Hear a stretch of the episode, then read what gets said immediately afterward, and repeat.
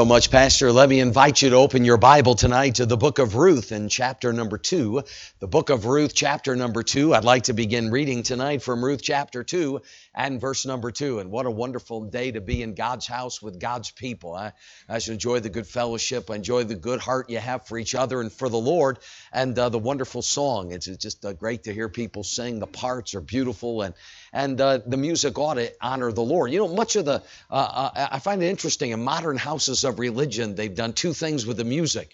First, they they seem to get a little phrase and repeat it over and over and over again. They just like they're trying to talk themselves into believing something.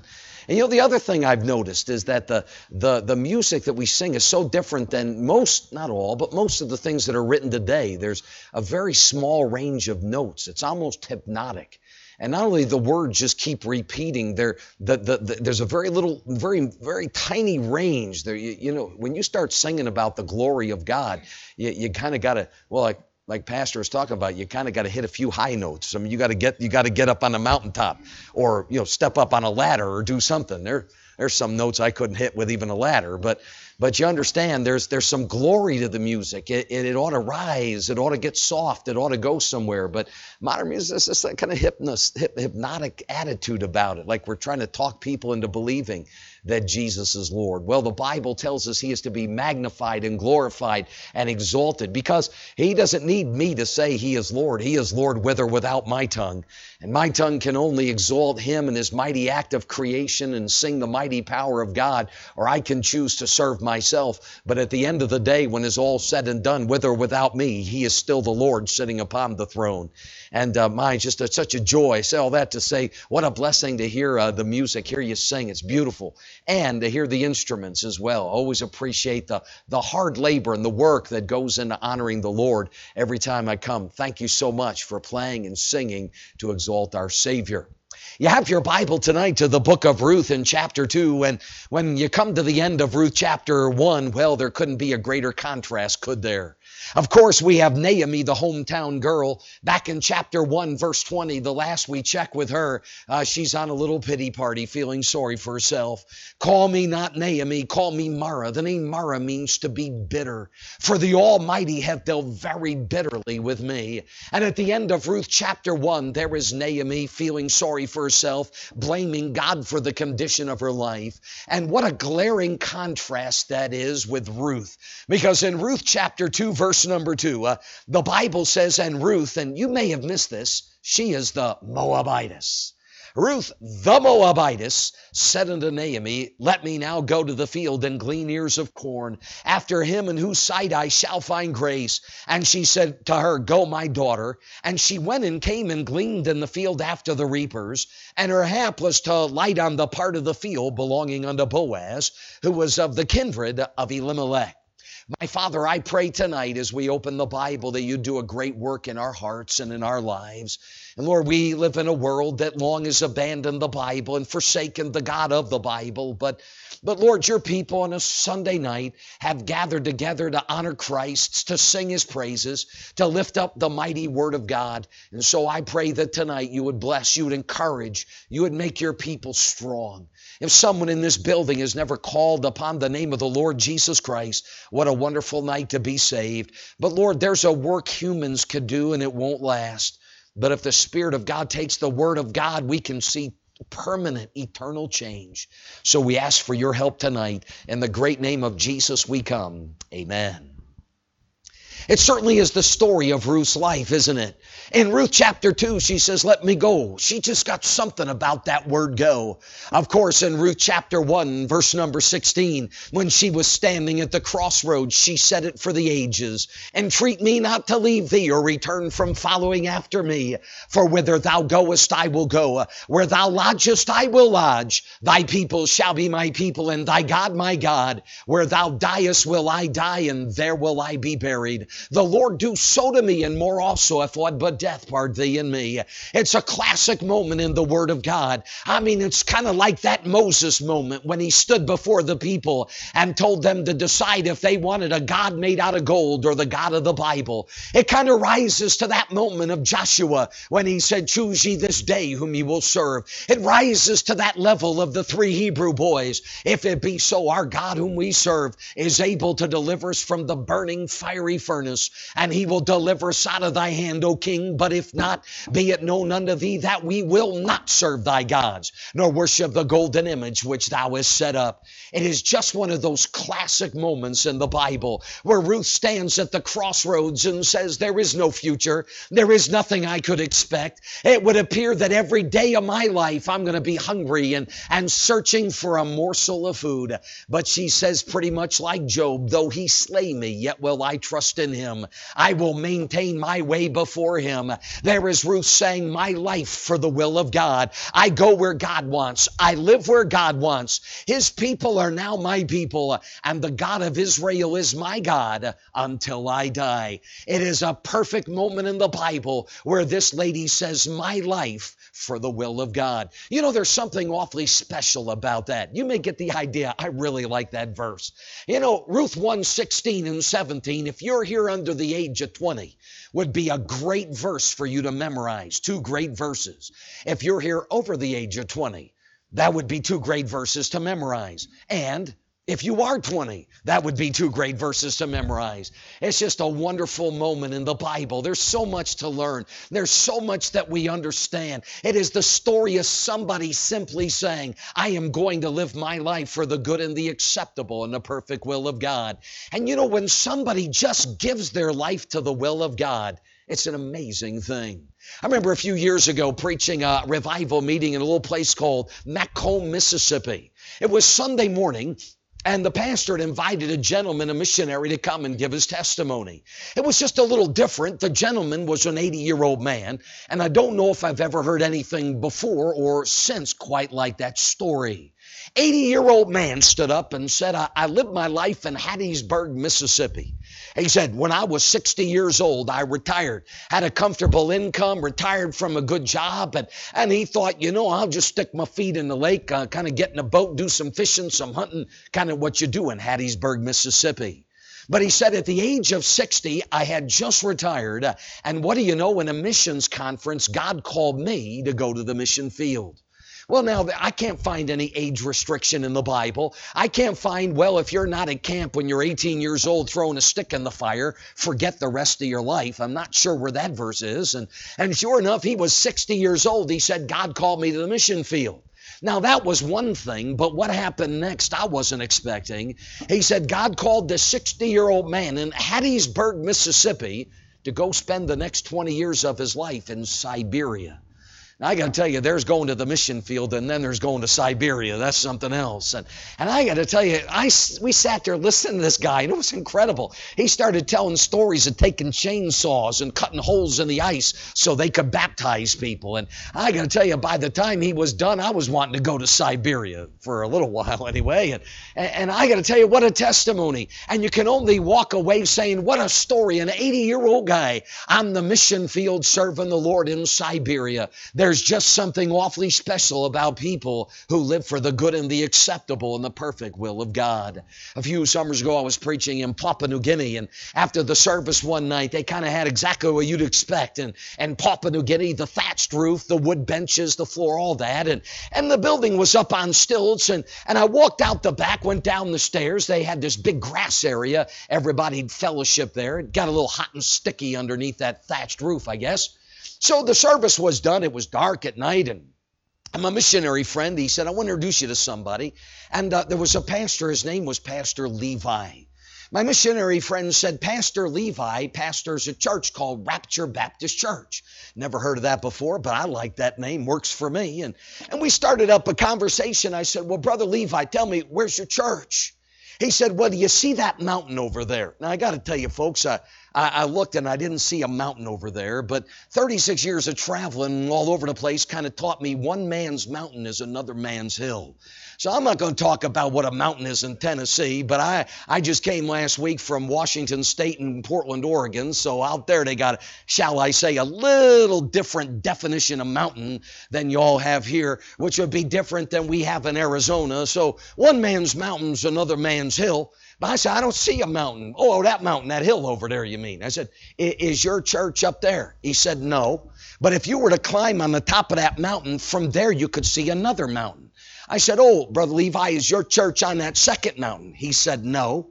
But if you were to climb up that second mountain, you'd see a third mountain. I'm tired of asking him, so I just didn't say anything. He said, Halfway up that third mountain, there's a little village called Betoy. He said, That's where God's allowed us to start a church. And you know, that old timer looked at me. He said, The Lord has allowed us from that little mountain church to go further to, I guess, other mountains, presumably, and start two more churches. I got to tell you, there's just something incredibly special about people who live their life for the good and the acceptable and the perfect will of God.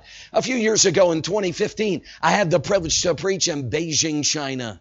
There I met a young man, and we'll just call him Pastor Jimmy tonight. And uh, my, what a smile he had, what a testimony he had for Christ.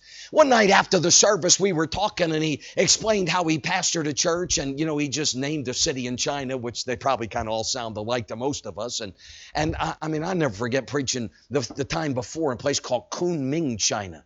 And uh, they said, oh, that's only like the 19th or 20th largest city in China. Well, it may be the 20th largest city in China, but it had more people than New York City. I mean, it's just stunning. People absolutely everywhere.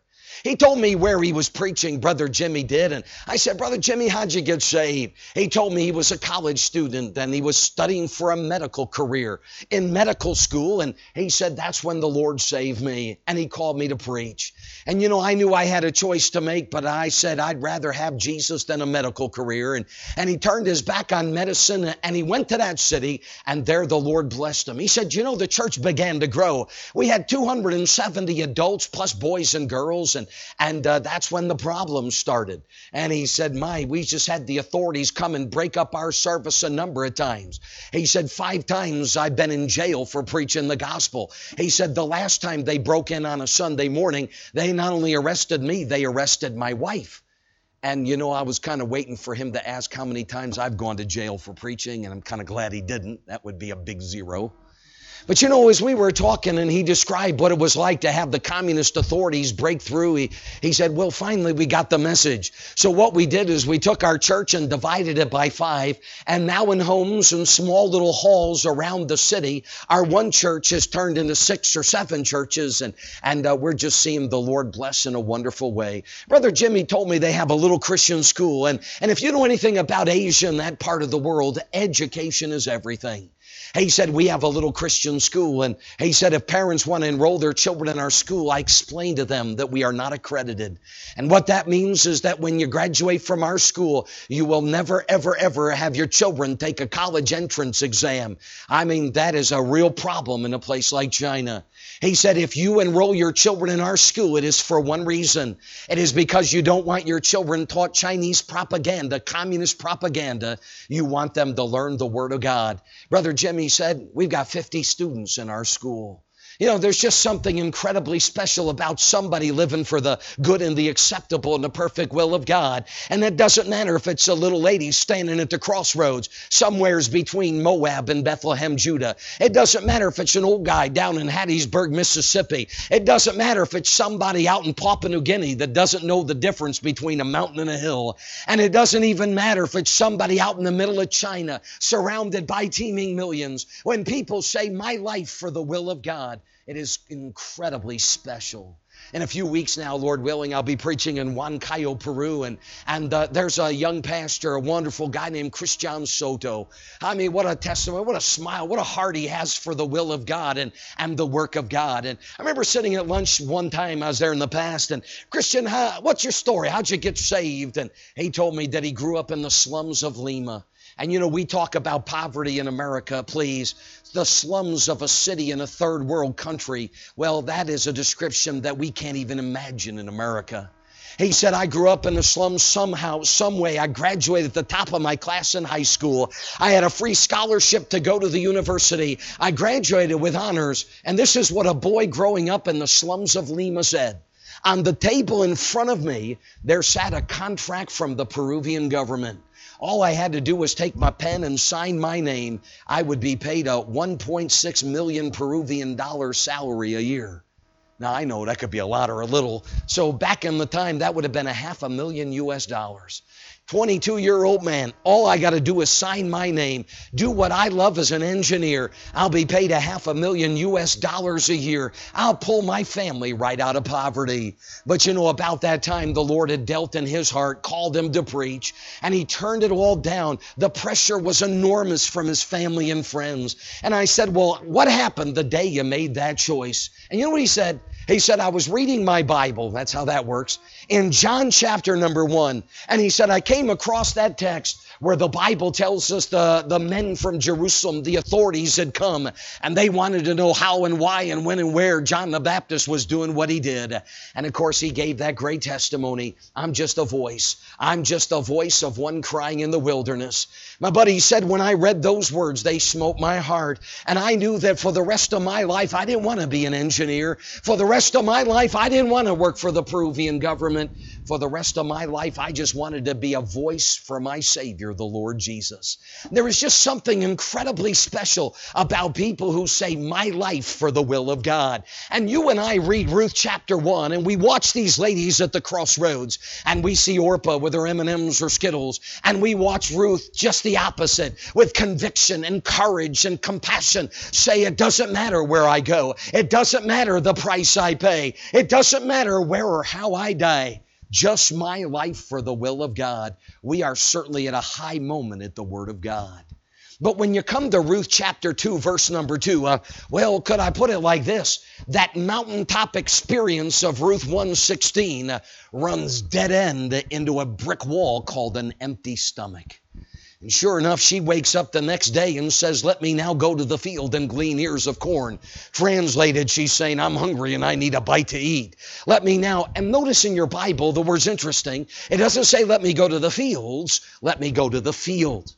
In a place like Bethlehem, and understand, Bethlehem wasn't Jerusalem. It wasn't the biggest city in the country. However, it wasn't a, a podunk little country village either. Uh, Bethlehem had city walls, it had city gates. It was a pretty big place.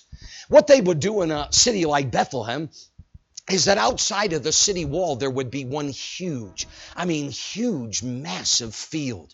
That's why it's singular. Not let me go to the fields, let me go to the field. And in that one singular, massive field, it would be divided usually into square or rectangular plots. And so a family would have a plot here, and, and it could be a jumbled patchwork. You might have one there and one over there, but, but you understand there was one massive field for the whole city. Inside that field, families had their own plots of ground. Now, here is what the law required the law required that when a family had their plot of ground inside the massive field, they were required to round off the corners. It's where this phrase comes from. And that way, poor people, or in this case, widows, they could go out to the field and, and, and when somebody had gone and gone reap their field, they would go ahead and just have those corners set aside for the poor. Sometimes they would leave some scraps behind as well in the regular field. But, but rounding off the corners, that was done for the poor, was done for the widows. I, I do find it fascinating that in the Bible, well, there's nowhere in the Bible where God tells somebody to stand on a street corner with a sign, will work for food.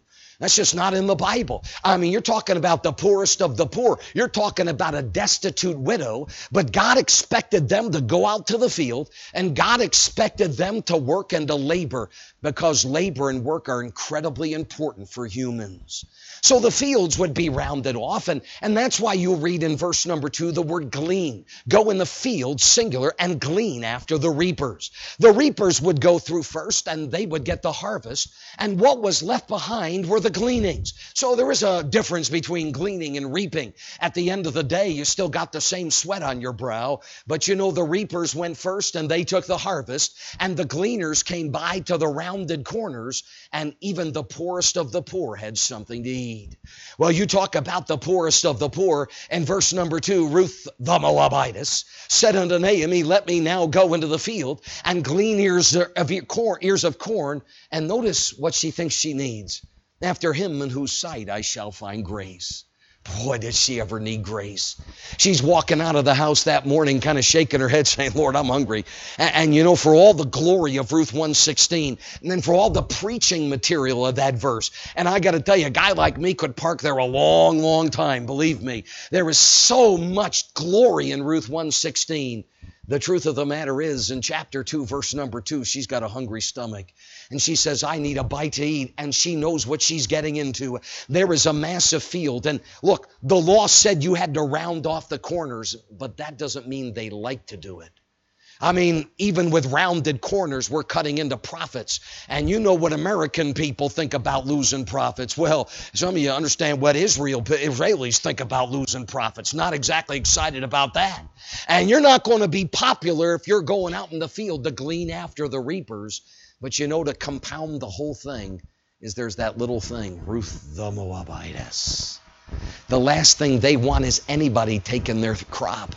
But worse than anybody would be a Moabitess. I mean, there was an inbred hatred for anything Moabitess.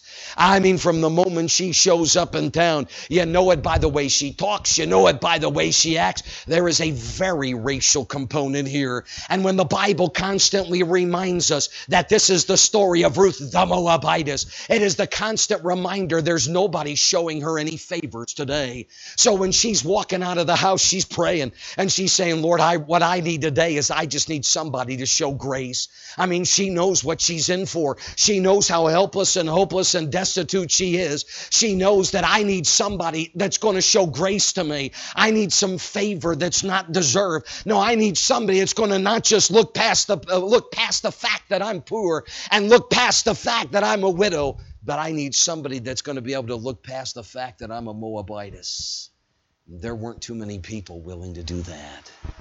And so off she goes to the field, and it's kind of tragic, isn't it? Because what we learn in the end of the chapter is that number one, going to the field for anybody is very dangerous.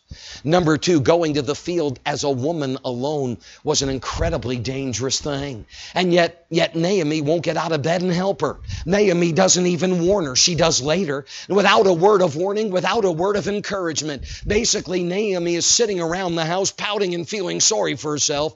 And Ruth the Moabitess says, I need a bite to eat and she walks out of the house to a very dangerous scenario. She walks out of the house all by herself. Everything is against her. I mean, to tell you, when you come to verse 3, and it says she went and came and gleaned in the field after the reapers. If you just stop right there at the word reapers for a second and be reminded one more time that, that, that the odds of life, the circumstances of life couldn't be stacked against her anymore.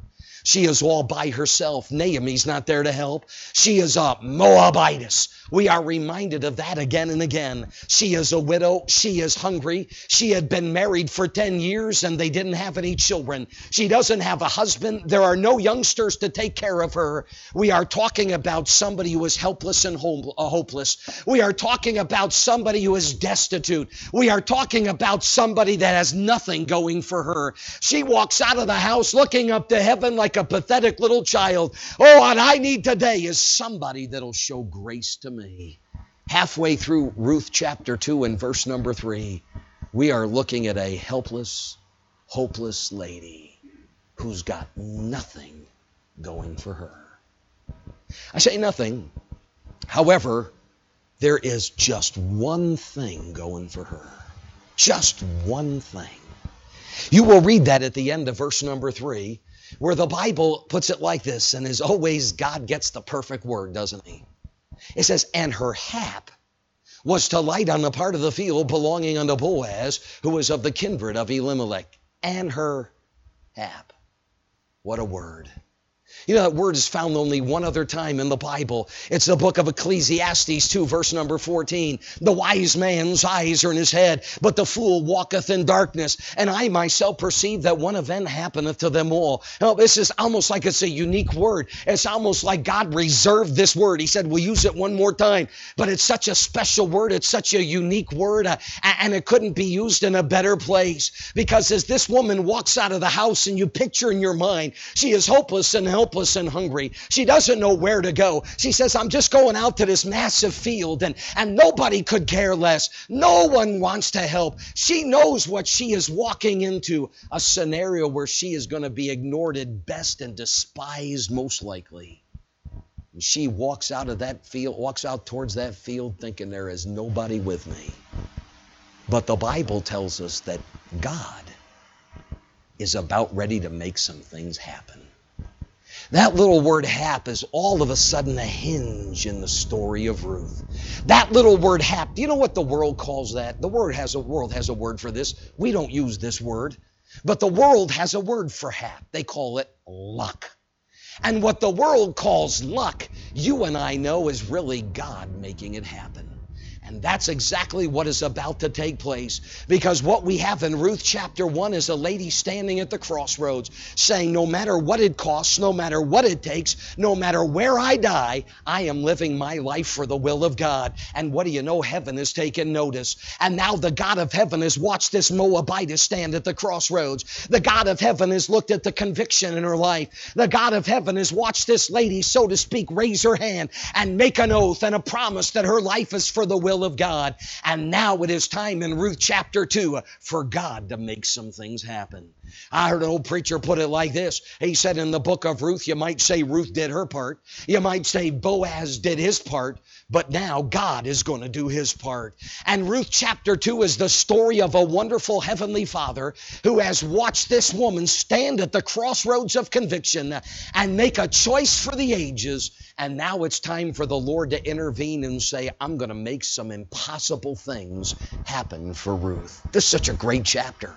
Because for somebody, maybe in this building tonight, maybe somebody that perhaps is somewhere in Ruth's condition, a widow. Maybe somebody has said, I have lived my life for the will of God. I have given the Lord maybe many years teaching a Sunday school class, many years faithful and serving the Lord in a local church. And now somebody comes up in years and, and now there's different burdens and there's different medical issues and, and there's different battles to face. And you know, somebody says, I have invested my life in serving the Lord in a local church. And now I've got some needs and I've got some health issues and I've got some financial pressures and I've got some burdens. What do I do now? And the story of Ruth is for you and me to know that when we do our part in Ruth 116 and we give our lives for the will of God, that there's a God in heaven that says, Don't you worry, I make sure that the ravens get their food. Don't you worry, I make sure that the grass of the field is clothed better than Solomon. And if I can take care of the ravens and if I can take care of the grass in the field, well, then God says, You better be sure and you better know I can take care of her Ruth. And I can take care of anybody that lives for the will of God. In other words, show me a teenager, show me a young person, show me a college student, show me somebody who's willing to get on their knees and join Ruth and say, My life for the will of God. I don't know where it's going to take and I don't know what it costs. I don't know the story it's going to bring, but I am going to live my life until I die for the good and the acceptable and the perfect will of God. And the whole story is that heaven smiles on a man like that. Heaven smiles on a lady like that. And now you can almost watch the God of heaven stand forward. And God saying, everybody else out of the way. It is time for me to take care of Ruth. It is time for me to do what nobody else can do. It is time for God to make it happen. The world would be ready to say, Ruth is going to get awfully lucky now. God shakes his head and says, Luck's got nothing to do with it. God is going to make it happen. Would you notice in your Bible four things that God made happen? Number one, it just happened. It just happened. It just happened to be the right season. Go back, if you would, to the end of chapter 1 in verse 22. And, and I know when we read a chapter like Ruth 1, it's awfully easy to come to a phrase like this and yawn a little bit and say, let's keep going. But, but notice the last thing it says, they came to Bethlehem in the beginning of barley harvest. Barley harvest, the beginning would be somewhere in late April or early May. And, and there's a reason that matters. The reason it matters is because the big guy, I'm referring to Boaz now, he would only go out into the field when it was harvest time. When the crops were small and growing, there was nothing to worry about. But when the harvest was coming in, well, that's when the, the thieves would show up. That's when some battles would be there to fight. And a man at his field, he'd be there day and night during harvest time because that's when he had to keep an eye on his crops and protect his property. In other words, you and I read the end of verse 22 and kind of yawn a little bit, but that really matters. Because if Ruth had showed up in Bethlehem a week earlier, it would have been a week too soon. If she had showed up a week later, it would have been a week too late. Nope, when Ruth shows up in Bethlehem, it just happens to be the beginning of barley harvest. It just happens to be the right season. You know, and you, there's one of these things to take it or leave it now, but the Jewish historians claim that Boaz in his previous marriage had a large family. Yet at the time we read in Ruth chapter 2, they say that all of his family had died. In fact, they say, they being the historians now, they say the day that Ruth and Naomi came to Jerusalem, the reason the ladies were there is because they were at the funeral of Boaz's wife. Now, look, I, I don't know about that. And, and, and, you know, sometimes history could be legendary and sometimes legends can really be legends. I, I mean, I get that. But, you know, history or not, I do know one thing. It happened to be the right season. It just happened to be the right time of the year. And when the Bible tells us they came in barley harvest, we are reminded there is nothing unimportant in the Word of God. It just happens to be the right season. Notice number two, it just happened. It just happened to be the right place. And she went, verse number three says, and came and gleaned in the field after the reapers. You know, there's a story here we're going to have to wait for heaven to hear. But it's going to be fabulous to hear Ruth tell this story. And, and I can hear Ruth say, Yeah, I went out there and there's this, this huge, massive field. I mean, as far as the eye could see. And your families had plots. I had no idea where I was going. You can hear Ruth say, You know, I was ready to go over here and, and could I glean in the field after the reapers? And you can hear, ah, the boss is going, come back later. And, and you know, over here, now the boss is gone on a business trip, come back Tuesday. You can imagine the stuff she must have heard. And yet, somehow, some way, not that field, not that field, not, she just happens to land on the right field. She just happens to land on the right place. I mean, what an accident that was. And you and I would shake our head and say, well, she really got lucky there. But no, God put her in the right place. You see, we start thinking that God's going to do all this in the beginning, but there is a point, isn't there? When God started dealing in Miss Ruth's life, it was after Ruth stood at the crossroads and said, I surrender to the will of God. And now, when Ruth said, I don't know how and I don't know where, but whatever it costs, I am living for the will of God. Now, here's God making sure it's the right season. And for all the jumbled patchwork, for all of the family plots where she could have ended up, she just happens to land in the right field, the field that belonged unto Boaz. It just happens to be the right season. It just happens to be the right place. But how about this number three? It just happens to be the right person. And her hap was to light on the part of the field belonging unto Boaz. And notice he was of the kindred of Elimelech. Now, remember a verse earlier when Ruth is walking out of the house that day. Hey, Ruth, what do you need? And you can almost see her laugh and say, Well, I need somebody that's going to show me grace. This is why we trust the Lord, because we think we know what we need, but we don't. The Lord knows what we need better than we know what we need.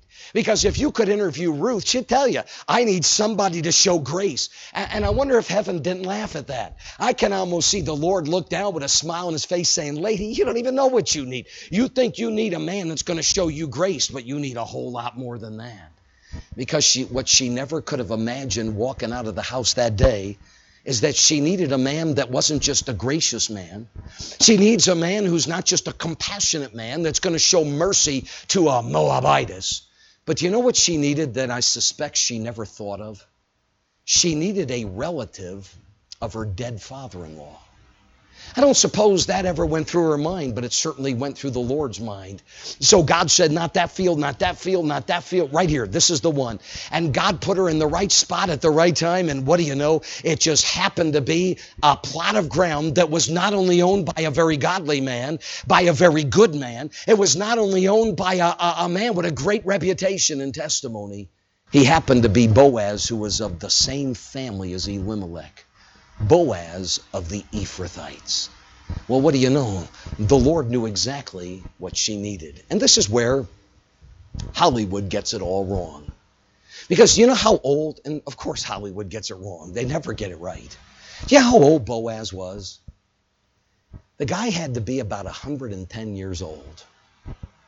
You can't get from having Rahab your mother to having Obed your son unless you're about a buck ten.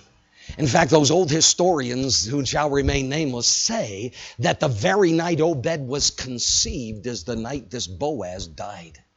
Whatever he was, somewhere between 100 and 110. And Ruth 3, verse number 10, he was amazed when he said to Ruth, Thou followest not young men. I mean, she was not robbing the cradle on this guy. I know Hollywood's got Boaz as being this handsome, young, eligible bachelor, but the Bible never says that. It'd be an absolute impossibility. He was an old, old man. And while this kind of changes the Hollywood version of things, it certainly does tell us there's another great story in the Bible.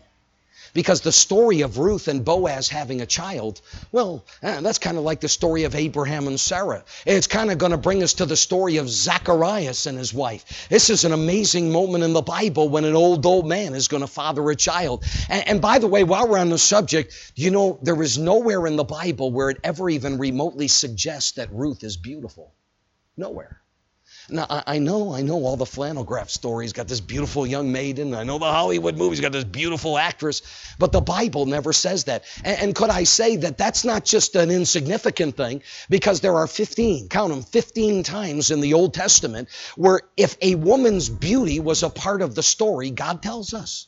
So there are 15 times where either a woman like Rachel is said to be beautiful or or maybe like Job's daughters are beautiful. But if it's part of the story, God goes out of his way to tell us. So what I'm saying is that if Ruth had all this happen because she was this beautiful Moabitess lady, the Bible would tell us it always did.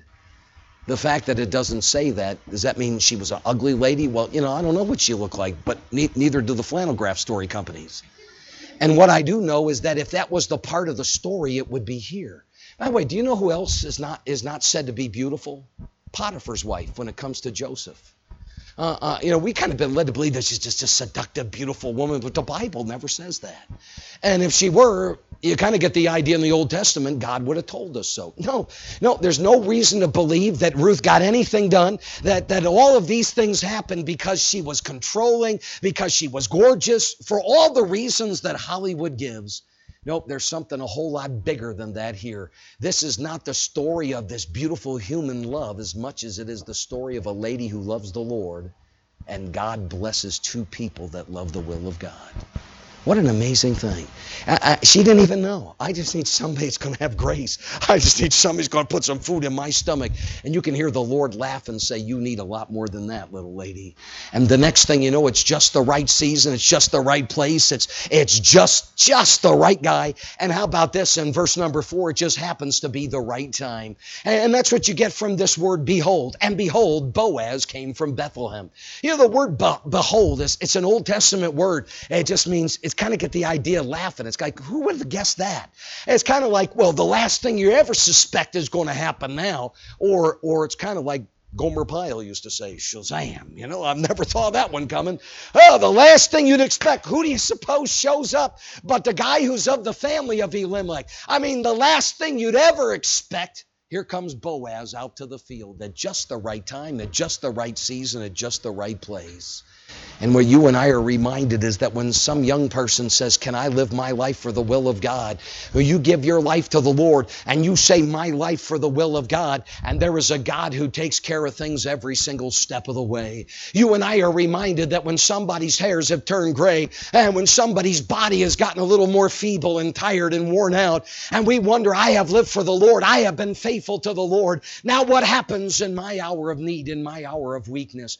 There's a God that's not going to abandon his people now. God has brought you safe thus far. He's the God that'll carry you home. There is nothing God enjoys more than the Bible even tells us, doesn't he? It tells us how he loves to clothe the grass of the field. It tells us that he, he loves to, to put the food in the mouth of a little raven, the raven, the dirtiest of birds in Bible times.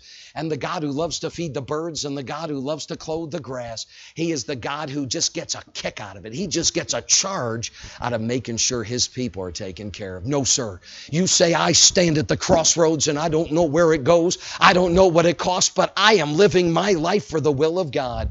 Then you can be mighty certain there's a God in heaven who smiles and says, Mr. Angels, we're going to keep an eye on that one. We're going to make some things happen for them. Years ago in the state of Kansas, there was an old, old preacher named George Young. He's just a sweet old guy, and his wife was the only one in Kansas, probably nicer than he was. And George Young and his wife, they would go to humble, I mean, humble little country churches.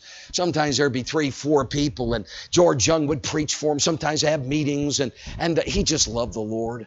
He was a carpenter, and on the side, he did some jobs, and I mean literally, and this is back in the day, he literally saved his nickels and his dimes. And one day, when somebody gave him a small tract of land, George Young built a little house for himself and his wife. Now, you and I might think it was more of an outhouse, but to George Young and his wife, it may as well have been the Taj Mahal. It was move-in day, and George Young and his wife stood in the doorway of that home with a big smile on their face. They began to sing, Praise God, from whom all blessings flow. They were so thankful for what God had given them. Soon it was time to go to a little country church and preach for a few days. And, and when they were coming home, George Young and his wife, they, they were talking how much excitement there was. They were going to have a few days in that little house. They didn't even know that while they were away, a neighbor who hated God and he hated the Youngs had torched their house and burned it to the ground. When they came home, there was nothing but ashes. And George Young said he raced ahead of his wife and he got on his knees. And the ashes, he said, were still warm as they fell through his fingers. Every photo, every keepsake, everything was gone.